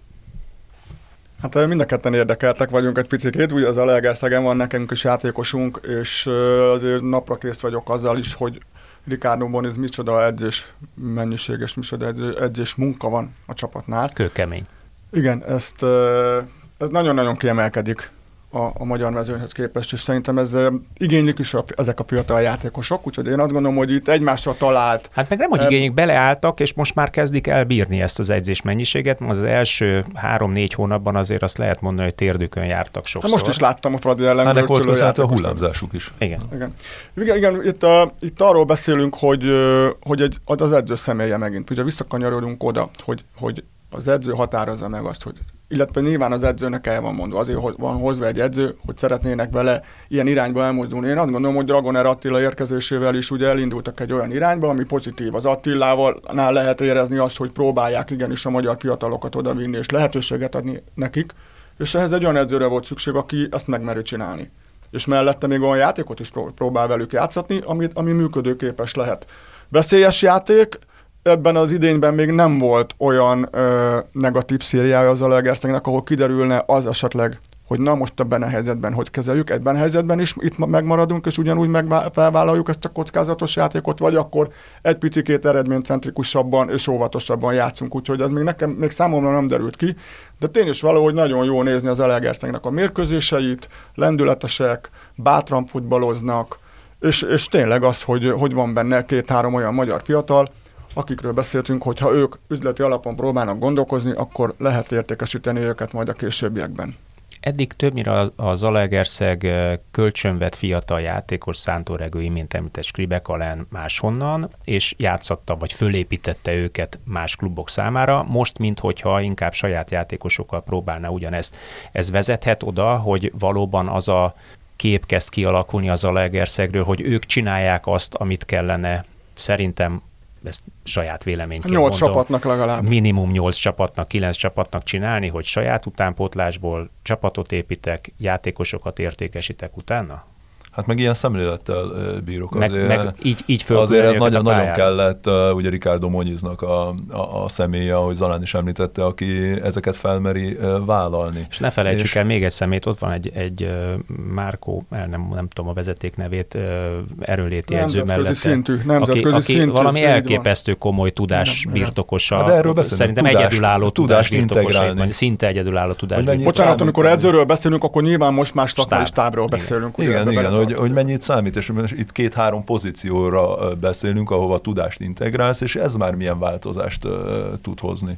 És valóban az Zalaegerszeg szerintem egy ilyen üdes színfoltja a, a mai labdarúgás egének. Bármi is lesz a vége Bármi a is lesz a, a vége, de hogy náluk sem érzi azt az embert, hogy itt akármilyen veszély lehet, még ha pontban, nyilván akár még lejjebb is csúszhatnak egy picit, de ha látta bárki a Fradi mérkőzéseket, vagy az előtte lévő három fordulóban ugye gólt sem kaptak, pedig milyen bátor játékot játszanak, és ők aztán Elég magas egyébként el, a clean sheet számuk. Igen, szóval nyilván rájuk is jellemző picit ez a, ez a hullámzás, de az Alagerszeg az a csapat szerintem, aki ellen a bajnokságban még a Fradi sem mehet biztosra, és ha most sincs ez a, nyilván a Fradinak volt több lehetősége, de, ha, de ha nincs ez a kétes megítélésű 11-es, azért, és voltak még pluszban az Alagerszegnek hogy a Fradi a három minőségi lehetősége a Fradinak, volt, hát teljesen mások nyilván a, a mélysége a, a Fradi keretének, Szóval ez egy teljesen döntetlen szagú mérkőzés volt, szóval még ellenük még a Fradi sem mehet eh, pláne idegenben eh, biztosra, úgyhogy ami Zalegerszegen most zajlik, szerintem az egy kifejezetten jó és értékelendő folyamat. És Nézzük. reméljük, bocsánat, reméljük, hogy működni is fog, és példát szolgál. Hát reméljük, a hogy a tulajdonos úr nem ijed meg, mondjuk három vereség után, és nem zavarja el az edzőt, és nem hoz egy biztonságos magyar uh, rutinos edzőt. Igen, de ennyi, ennyi klinsint mellett különben a Fradi és az Újpest után ugye a harmadik legtöbb helyzet kialakítással, kaputáltálövéssel rendelkeznek, szóval ők tényleg hozzák azokat a számokat, amelyeket mondjuk egy ilyen volumenű csapatnak nemzetközi téren is kell hoznia, és össze lehet hasonlítani bármilyen nemzetközi mutatóval alsóház.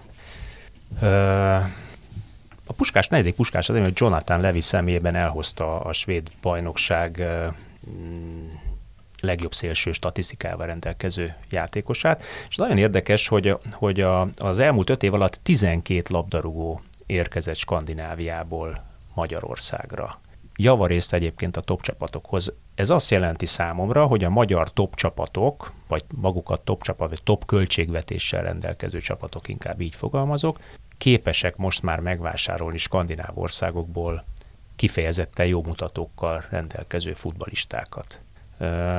Ez egy jó vonal, vagy inkább nekünk kellene azt csinálni, hogy Skribekalent tegyük már oda, és őt próbáljuk mi értékesíteni skandináv irányba, lengyel irányba, belga irányba, holland irányba, egy lépcsővel följebb, és utána továbbadni. Picit ördögi körnek érzem ezt. Skandináviából ugye sokszor télen is igazolják ráadásul ezeket a játékosokat, hogy tudni kell, hogy Skandináviában több olyan bajnokság is van, ahol ugye január-decemberben zajlik a, a bajnokság, és ugye vagy lejáró szerződésről beszélünk, ugye Igen. valamilyen szinten mozdíthatóbbak a, a skandináv játékosok télen.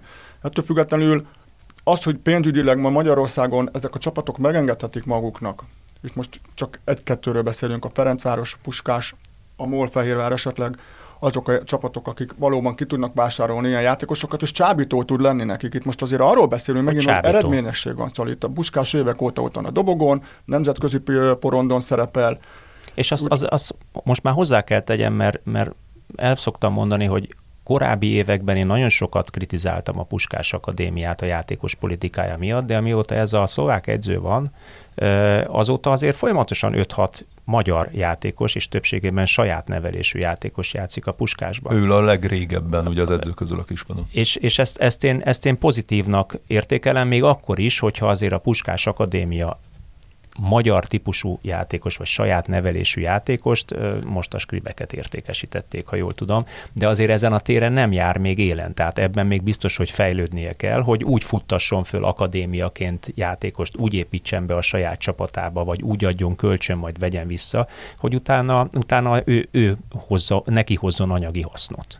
Igen, hát azt szerintem a, a puskásnál most egyértelműen cél, hogy, hogy a azt az egy-két játékost, aki fiatalon be tud kerülni, és, és hangsúlyozom, hogy a kezdő csapatban. Szóval nem az, hogy most edzek a, a csapattal és ülök a padon, hanem valóban kulcs szerepet tudok játszani egy olyan csapatban, aki utána, aki dobogon tud végezni a bajnokság végén, és nemzetközi kupamérkőzéseken tud szerepelni, akkor ott elkezdhetünk arról beszélgetni, hogy ezek a játékosok értékesíthetőek lesznek a nemzetközi piacon így megteremted magadnak azt a lehetőséget is, hogy csábítóvá válsz jobb játékosoknak, ugye, mint a, most például Svédországból egy ilyen játékos ide tud jönni, többek között egyébként Olaszországból is volt neki megkeresése, úgyhogy ilyen, ilyen, ilyen helyzettel fel tudod venni a versenyt olasz csapatokkal. Azért zárójelbe tenném hozzá, hogy mikor pénzről beszélünk, valóban a puskásnál is olyan fizetések mozognak néha, amit én tudomásom szerint francia első osztályban középcsapatoknál van nem azt mondom, hogy minden játékos, de egy-egy játékosnál ilyen, ilyen pénzekről beszélünk, szóval pénzügyileg max, abszolút tud versenyezni. És hogyha egy ilyen játékosnak még, akinek most top Mindezt, mindezt 802 nézővel. Azért ez elég döbbenetes. Mondjuk a francia bajnokság középcsapatában van mondjuk átlagosan 20-21 ezer néző a francia bajnokságban. Igen, ö, tapasztalatból egy mondom, egy kicsit más ö, pénzügyi piacról csak beszélünk. pénzből nem lehet, nem, pénzzel nem lehet meggyőzni ezeket a játékosokat, kell ugye az eredményesség mellé, Ö, mikor arról beszélgetünk, hogy a puskáshoz igazol egy játékos, akkor egy picit olyan, hogy Budapestre igazolsz, és onnan mész és jársz edzésre. Az is azért egy csábító dolog, azért most nem, poli- ne politizáljunk, de azért azért tudjuk mindannyian, hogy Budapest nagyon-nagyon vonzó sok szempontból. Úgyhogy sok összetevős ez a dolog, hogy hogy lehet ide csábítani egy ilyen játékost, de tény is való, hogy most a puskás azért fel tud mutatni olyan minőségű külföldieket, akik segíthetnék a magyar fiatalokat. Hogyha ezt az arányt ők még jobban meg összegyúrnák, és ezek a magyar gyerekek tényleg meghatározó szerephez jutnának a csapatban, és ugyanezeket az eredmények el, el, el lehetne érni, akkor beszélhetnénk arról, hogy nagyon-nagyon jó úton jár a puskás.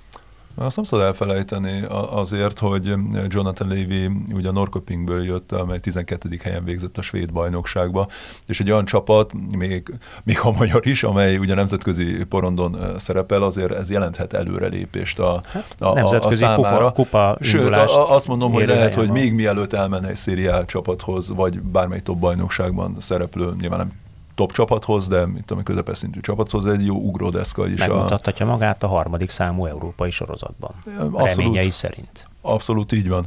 És az, hogy a puskás miért szerepel e- ennyire jól az elmúlt időszakban, elmúlt években, ezt nyilván nem kell külön ecsetelni, hát mindenki tudja, hogy milyen lehetőségeik vannak. Viszont ugye több mint 8 millió eurót költöttek az elmúlt években játékos vásárlásra, míg valóban eladás terén három és felet tudtak felmondani, abból is ugye Sallai Roland 2017-18-as szezonban adták el, ugye a Rolit volt a legutolsó, a legutóbbi eladás a, a puskástól, ami azt mutatja, hogy azért ezen a területen nekik is van még hova fejlődni, pláne kiemelt, kiemelt akadémiaként.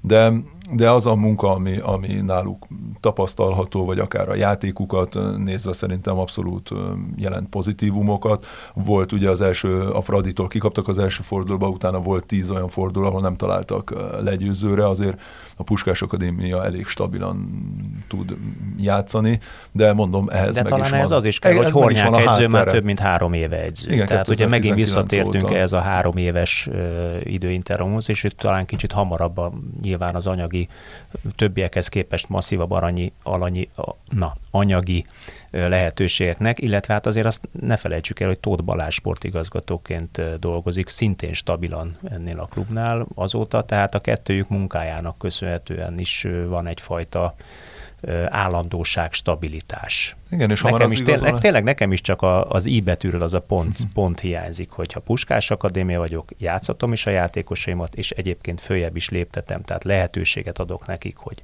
itt a komáromi gyerek, akinek, akinek most már lassan ugye 2002-es, tehát most már 21 éves, tehát legjobb korban, amikor el kellene adni nyáron mondjuk egy 500 ezer, 600 ezer euróért egyel magasabb bajnokságba. Ahogy ne álmodjunk neki... róla másfél milliót, mert lehet, hogy annyit fog érni majd két év múlva, de magyar bajnokságból láthatóan nem tudsz Igen, de mondjuk, hogyha a Komáromi ö, sokkal több lehetőséget kapna, és eljutna arra szinte, hogy meghatározó játékos tud lenni a csapatban, akkor esetleg be tudnak kerülni a válogatottba is. És, és akkor, akkor mindjárt már beszélgethetünk másfél millióról. Mert ha te 20 évesen, 19 évesen NBA-ben meghatározó játékos vagy, dobogóért harcolsz, nemzetközi kupában szerepelsz, és még a válogatottba is bemutatkoztál, akkor beszélgethetünk ilyen összegekről. Igen, és valószínűleg ez kellene ahhoz, hogy azokat a sztereotípiákat, amelyek hol jogosan, hol kevésbé jogosan ugye megjelennek a Puskás Akadémiával kapcsolatosan, ezeket egy picit eltöröljék, hogy így koncepció szintjén azért én mindenféleképpen ebbe látnám a, a jövőt, hogy minden lehetőség megvan most már a Puskás Akadémiánál ahhoz, hogy a legjobb feltételek szerint nemzetközi módon próbáljál meg nevelni lehetőséget biztosítani, klubmodellt kialakítani, arculatot csinálni, és ez a, ez a pici plusz, ez valóban hiányzik. Viszont ha az átigazolásról beszélünk, mint az összes többi csapat tekintetében, akkor azt kell mondani, hogy, hogy ők is jól igazoltak. Nem, nem, nem vitték túlzásba. Igen, hogy Bártolec is ugye jobb hátvidet igazoltak, Szolnoki Roli, szalagszakadás, felépülőben kellett, hiánypozíció, és, és igazoltak még egy, egy jobb szélsőt, vagy szélső játékost, aki mindkét oldalon tud játszani, rengeteg gólpasszal, góllal, úgyhogy kifejezetten jól sikerült. Ahol, ahol tényleg jól felép, van felépítve a klubrendszer, és van koncepció, és nem lőnek nagyon mellé, nincs szükséged tényleg arra, hogy te kicseréld a fél csapatodat. Mm. Hát Kisvárdánál nem beszélhetünk ilyen a harmadik helyzet Kisvárnál ilyen, ilyen jövőképről, ott, ott nem is tudom, hogy mi a jövőkép. Mondjatok valamit tényleg, hogy, hogy a Kisvárdának mi az identitása? Mi a, mi a én képe? Azért nehéz bármit mondani elfogultság nélkül, meg időhiányába legfőképpen, mert hogy az elmúlt időszakban, különben pont ma reggel is, mikor érkeztem idefelé, láttam Révész Attilának a egy újból megjelent nyilatkozatát, de hogy az elmúlt időszakban is igen sokszor nyilvánult meg különböző platformokon, így, így nagyon sok információt dobott a, a közvélemény elé. És azért nehéz a Kisvárdáról beszélni, mert hogy náluk is abszolút adott lenne a lehetőség szerintem arra, ugye a Munkácsi kettő, Akadémia. Kettő akadémia. Igen, igen, hogy két akadémiával a, a háttérben egy olyan csapatot alakítsanak ki, amely ezekre a fiatalokra e, épül, és mindezek ellenére ugye 16 külf, vagy bocsánat, még talán több is, 19 külföldi van. Ehhez képest most igazoltak egy Jovicsics nevű bosnyákot, egy Petkovics nevű Montenegrit, egy Spacsics nevű szerbet. E, én csak az Ics válogatottnak hívom ezt a Magyarországra érkező ex-jugoszláv kontingest, és a legnagyobb probléma az, hogy aki ebből a kontingensből Magyarországra érkezik, az az ottani második, harmadik vonal, mert az első vonal az nem Magyarországra fog érkezni. Mondjuk Igen. itt azért most, bocsánat, csak egy szó e, erejéig, hogy azt is hallhattuk Révi Attilát az elmúlt időszakban, és azért nem foglalkozom a friss igazolásaikkal, mert hogy náluk olyan erős terhelést kapnak a játékosok fejben az edzésen, hogy minimum fél év kell, amíg átveszik a Kisvárdának a, a metódusait. Úgyhogy, úgyhogy innentől kezdve ezekről a játékosokról valószínűleg felesleges beszélni. A fiatalokról beszélünk, hogy miért nem játszanak, ugye ott meg azóta magyarázat, hogy az ő felméréseik szerint csak a magyar fiatalok ugye 22 évesen válnak alkalmas arra, hogy az NB1-be játszanak, szóval vala, valami ott elcsúszott egy picit kommunikációban szerintem Magyarország keleti felében. Még akkor is, hogyha a Kisvárdának szerintem lehetne beszélni rengeteg pozitív dolgáról is, és mégsem azt tesszük, hanem ezt, ezt a rengeteg sok olyan információt, ami tényleg megmosolyogtató, és, és duroktatása a semminek, a, azt kell értékelnünk, és, és az eredmény meg azért a másik oldalon bizonyos területeken elmarad. Ezzel szemben Kecskeméten fiatal magyar játékosok, magyar játékosok második hely. Igaz, hogy ők mondjuk pont az Újpesttel ellentétben pedig eh, hát nagyon-nagyon túllövik magukat eh, mutató tekintetében. Kevés helyzet, rengeteg gól, tartható ez a második hely, úgyhogy tulajdonképpen mm, nem nagyon érkezett erősítés még Kecskemétre, és Szabó is elment, visszament Fehérvárra. Hát én véleményem szerint a második hely az nem lesz tartató. Ugye beszélünk sokat arról, hogy első évben, mikor feljut egy csapat, akkor az, az első évben úgymond egy picit ijegységből mindig túl, szerel, túl teljesít, és akkor vannak mindig olyan ilyen jó, jó, jó pozíciók, a bajnokság végéig kitarthat szerintem ez a teljesítményük, de, de szerintem a dobogót azért nem fogják tudni megtartani. Ettől függetlenül ők ezt az évet ezt abszolút azt mondom, hogy zseniálisan teljesítik, zseniálisan hozzák le, nem fogják tudni elrontani szerintem ezt tavasszal.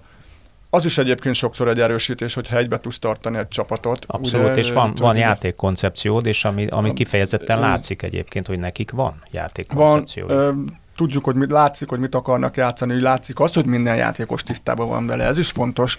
És, és, és igenis bemerik rakni azokat a fiatalokat, akiket miért nem találtak meg korábban más NB1-es csapatok. Szóval nekem ez a furcsa, hogyha arról beszélünk, hogy ilyen scout hálózat, meg ilyen rendszer, meg ilyen, ilyen monitorozás, akkor miért nem találták meg korábban ezek az NB1-es csapatok, ezeket a magyar fiatalokat? Miért beszélünk mindig arról, hogy 22 évesen fog csak beérni, miért nem lehet kipróbálni korábban?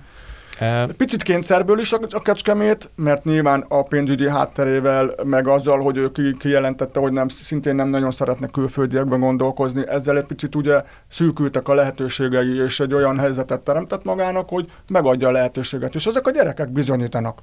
És én ennek azért örülök, mert ez mutatja azt, hogy a Zalaegerszeg is bemeri tenni helytelenek a gyerekek, a Kecskemét meg tudja csinálni, Paksis épít be egy-két fiatalt, itt van az út, akkor miért nem lehet, akkor most vannak már tényleg olyan pozitív jelek, hogy miért nem, akkor tessék ebbe az irányba jobban elmenni.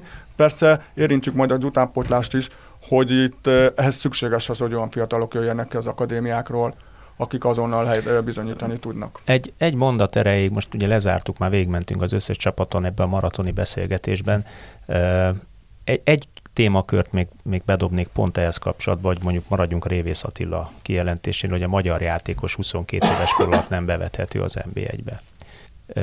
Ehhez nem az kellene, hogy azt a háttértudás bázist, amiről Rudi, te is beszéltél, olyan mértékben építsük föl, hogy azokat a gyerekeket, akik 13-14 éves kori kvalitást mutatnak, a biológiai érés megkezdéséig kvalitást mutatnak, azokat a következő 6 évben, 5-6 évben 19-20-21 éves korukig, amíg befejeződik a biológiai érésük, úgy fejlesszük és úgy versenyeztessük, hogy 19-21 éves korára kész labdarúgók legyenek? 17 éves korára legyen. Hát 18 nyilván, éves nyilván korára, van olyan, amelyik, a 21. van olyan, amelyik már addig éred, de van olyan, amelyik nem érik meg fizikálisan, ja, hormonálisan. Persze, most nem azt mondom, addigra. hogy mindenki, de azokat a játékosokat, a, a, abszolút, mivel persze. véleményem szerint nem tudsz 4-5 játékost egyszerre bedobni, hanem egyesével kell őket. Hát, Runi, aznak az Runi, egynek olyannak kell lenni, igen, hogy Runi 15 évesen is úgy nézett ki, hogy most néz ki, tehát kicsit több haja volt, de 15 évesen ugyanezzel az izomzattal. Őt nyugodtan be lehetett tenni az Evertonba, jól emlékszem, ott, ott, ott debütált, ugye?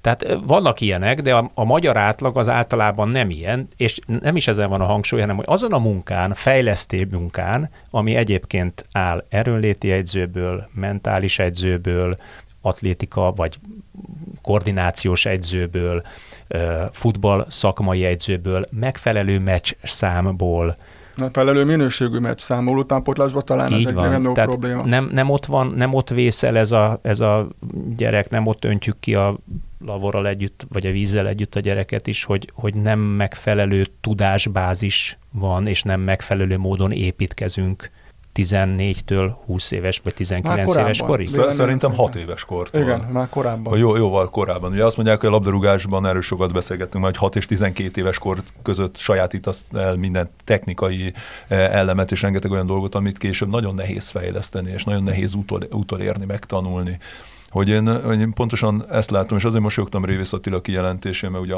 antropometriai vizsgálatokra hivatkozva e, mondta ezeket a dolgokat, de ha jól emlékszem, Zalán, de Jovics kinyugodtan, hogy a mikorunkban is voltak ilyen, ilyen vizsgálatok, és soha nem mondták, hogy négy évvel ellennék, igen, el, ellennék maradva akár a szlovák, vagy akár a határ túloldalán az ukrán játékosokhoz mérten. Szóval valószínűleg ugye ezek a dolgok, amikor mindig bedobnak ilyen kifogásokat, milyen kifogásoknak hívom ezeket, akkor ez picit azt mutatja, hogy miért nem vagyunk képesek, erre próbál magyarázatot találni, miért nem vagyunk képesek játékost nevelni, és ilyen támogatottság mellett fiatalokat nevelni.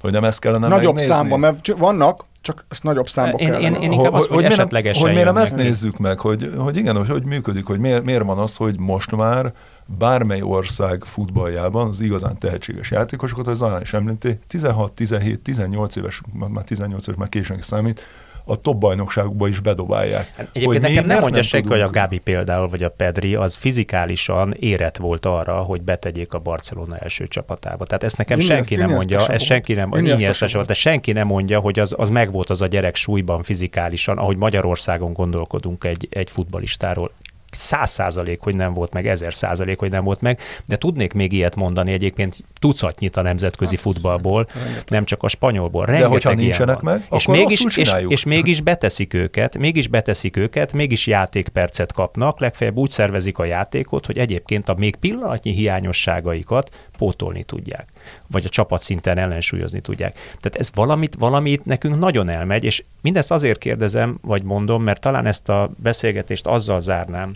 hogy körülbelül azt hiszem ezek szerint három klubot találtunk, ahol, ahol valamiféle klub DNS rajzolódik, vagy már jelen is van, és ki is lehet mutatni maximum négyet. És a maradék nyolcnak talán az lenne a feladata, hogy ezen elgondolkozzon, vagy olyan irányt váltson, hogy ne nyolc játékost vásároljon, hanem vásároljon helyette kettőt és hat olyan szakembert a háttérbe, aki rövid, közép, hosszú távon tud olyan munkát beletenni a klubba, aminek tetten érhető pénzügyi eredmény lesz majd a sor végén. No, kedves hallgatók, Rudi, Zalán, köszönöm szépen, hogy itt voltatok velünk. Maximálisan kitárgyaltuk ezt a NB1-es szezonkezdetet. Én arra biztatlak benneteket, hogy legközelebb is hallgassatok minket, mert az itt új adás jelentkezik hamarosan. Köszönjük szépen, sziasztok! Sziasztok! Viszont!